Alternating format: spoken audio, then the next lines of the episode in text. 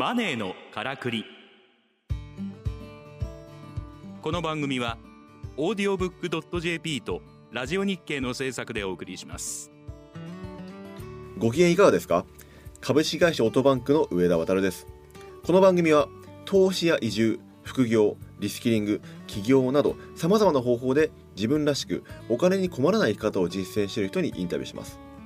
話題のビジネスや働き方を取り上げてお金の流れ仕組みを分かりやすく解説します。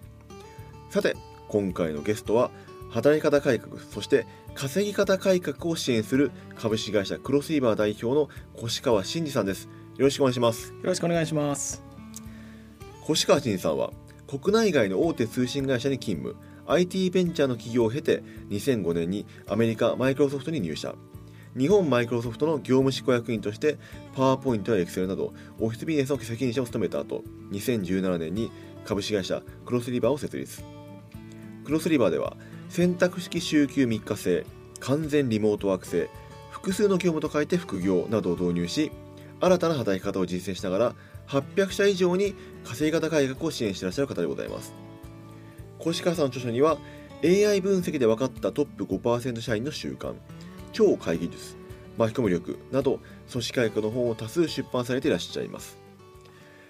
さて越川さん、はい、今回はですね会社の稼ぎ方改革としてですね、まあ、トップ5%社員の強いチームを作る発言というテーマでお話を伺っていきたいと思うんですけれども、はい、今回ですねマネジメント側の視点に今度立ってですね強いチームを作るということに焦点を当てていくという感じなんですけどもマネジメントとして強いチームを作るための声をかけ方とか発言の仕方があるっていうことなんですけども、それ一体どういった言葉なんでしょうか？そうですね。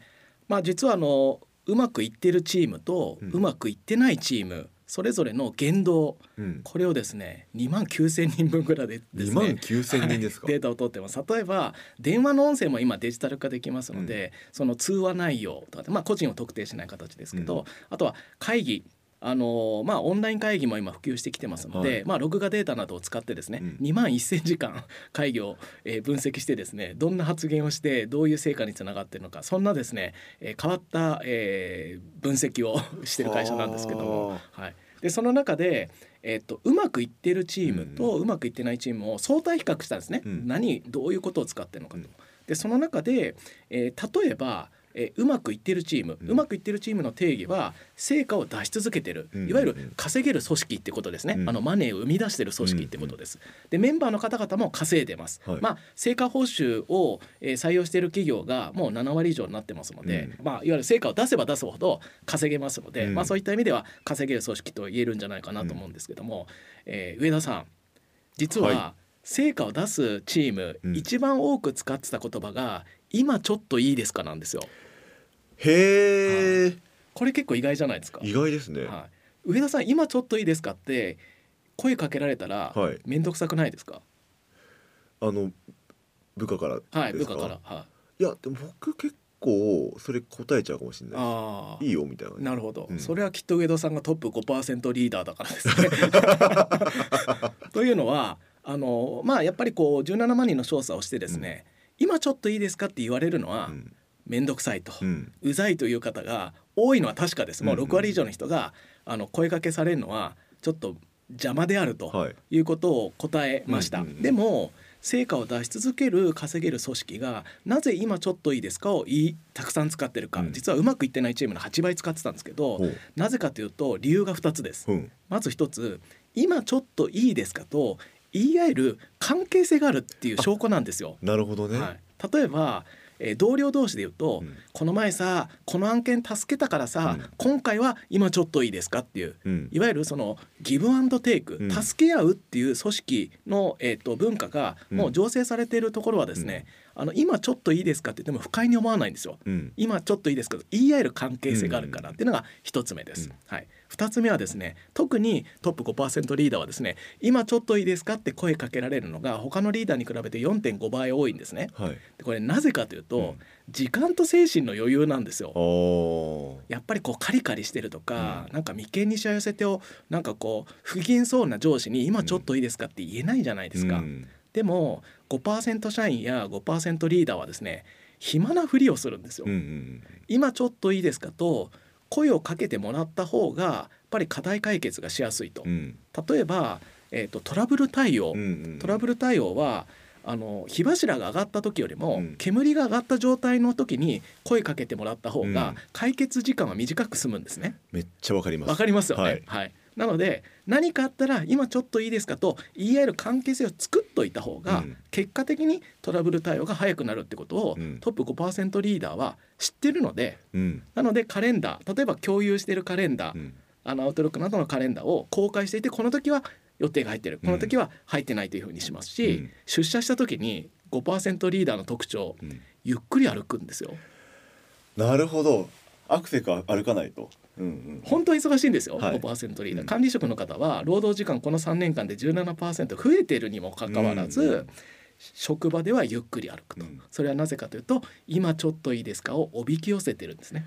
なるほど。深いですね。歩き方にすら出てくると、はい。うん。まあそういった余裕を持ってる方あとはカリカリせずにこう笑顔でね、うん。こうありがとうとかこうニコニコしているような方はやっぱ相談しやすいうん。ですのでやっぱりあのそういった空気時間と精神の余裕を見せつけてるリーダーっていうのは、今ちょっといいですかと言われやすいと。いやでも確かにあのなんか僕コロナ禍になって一番微妙だなと思ったのが、声掛けしづらくなったなっていうところなんですよね、うん。はい。はい。はい会社に人がいないし、はい。完全リモートワークだとなんかあの、 Slack とかで今ちょっといいですかっていう感じで、なんかちょっと距離感あるじゃないですか、あれしんどいなと思ってて、はい。個人的に、はい、うん。ありがとうございます。これも実は多くの企業からですね、越川さんリモートワークになると生産性が落ちるから出社させたいってすごくリクエストを受けるんですよ。うんうん本当かどうかちょっと調査したんですね。うん。でまず。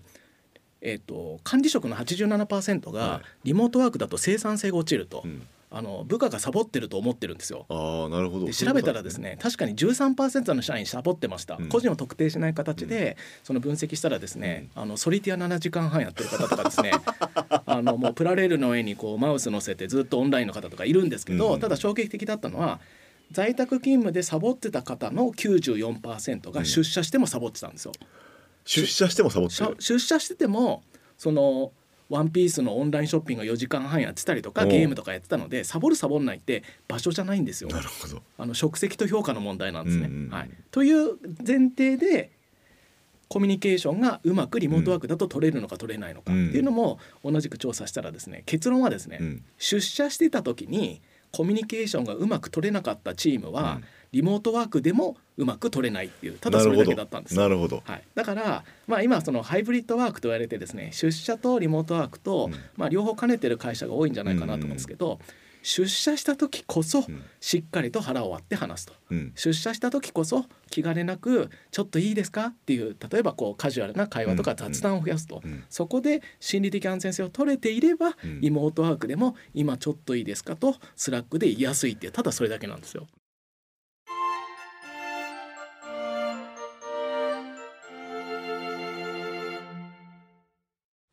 じゃあ逆にですね、うんまああのちょっといいですか？って言いづらいっていう枝田さんに対して今度はじゃあ逆質問、はいちょっと今度は NG ワード。うん。リモートワーク中の部下に、えーチャットや、まあ、電話とかでこういう声掛けをされたらモチベーションが下がるってダントツ1位があったんですよ。ほなんだと思いますかう。なんだろう。リモートワーク中ではい部下がテンション落ちるんですよね、ええ今暇とかじゃないああそれに近いです。近いですか？はい、答えは、はい最近どうです。これ理由が2つあってですね、はい。一つは答え方が分かんないと。うん。体調のこと聞かれてるのか明日の資料のこと聞かれてるのか分かんないから、回答が難しいっていうのが一つ目ですね。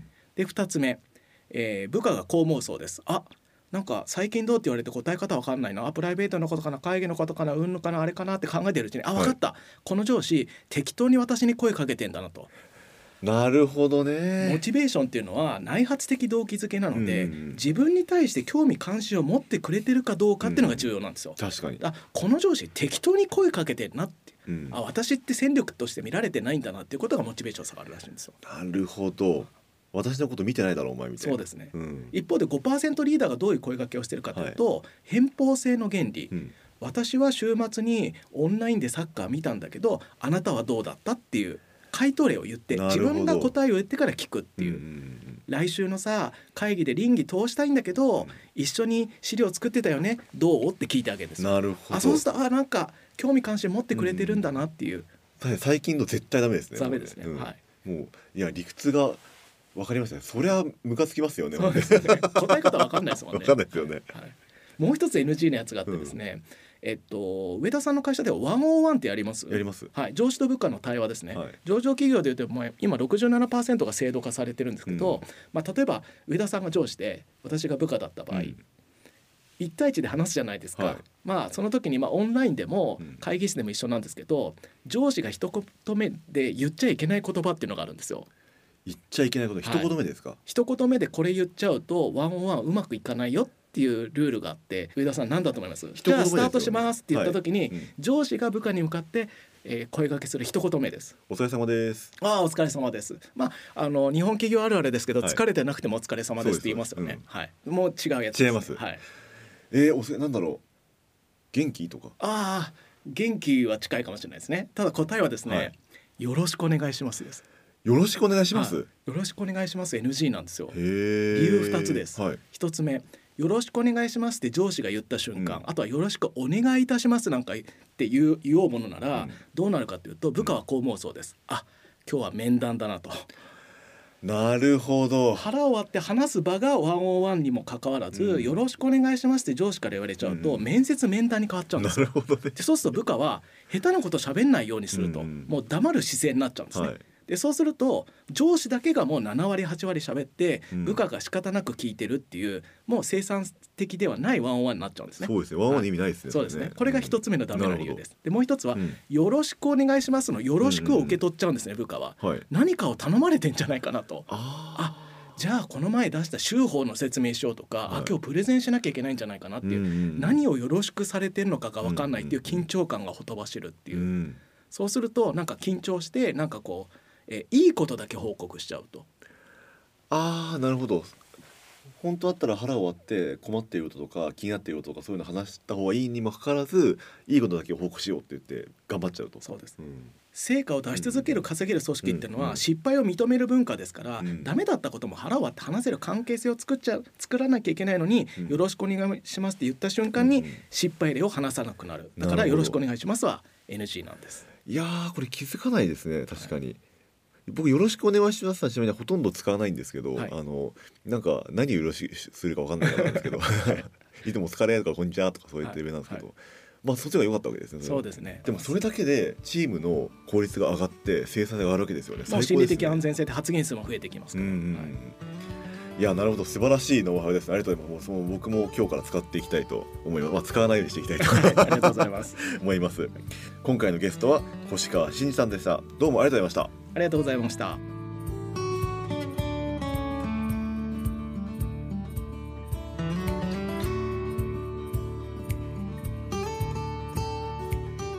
マネーのからくり。オーディオブックドット JP とラジオ日経の制作でお送りしました。番組はポッドキャストによるアーカイブ配信を行っております。詳しくはラジオ日経のサイトをご覧ください。ラジオ日経マネーのからくりで検索するとトップに表示されます。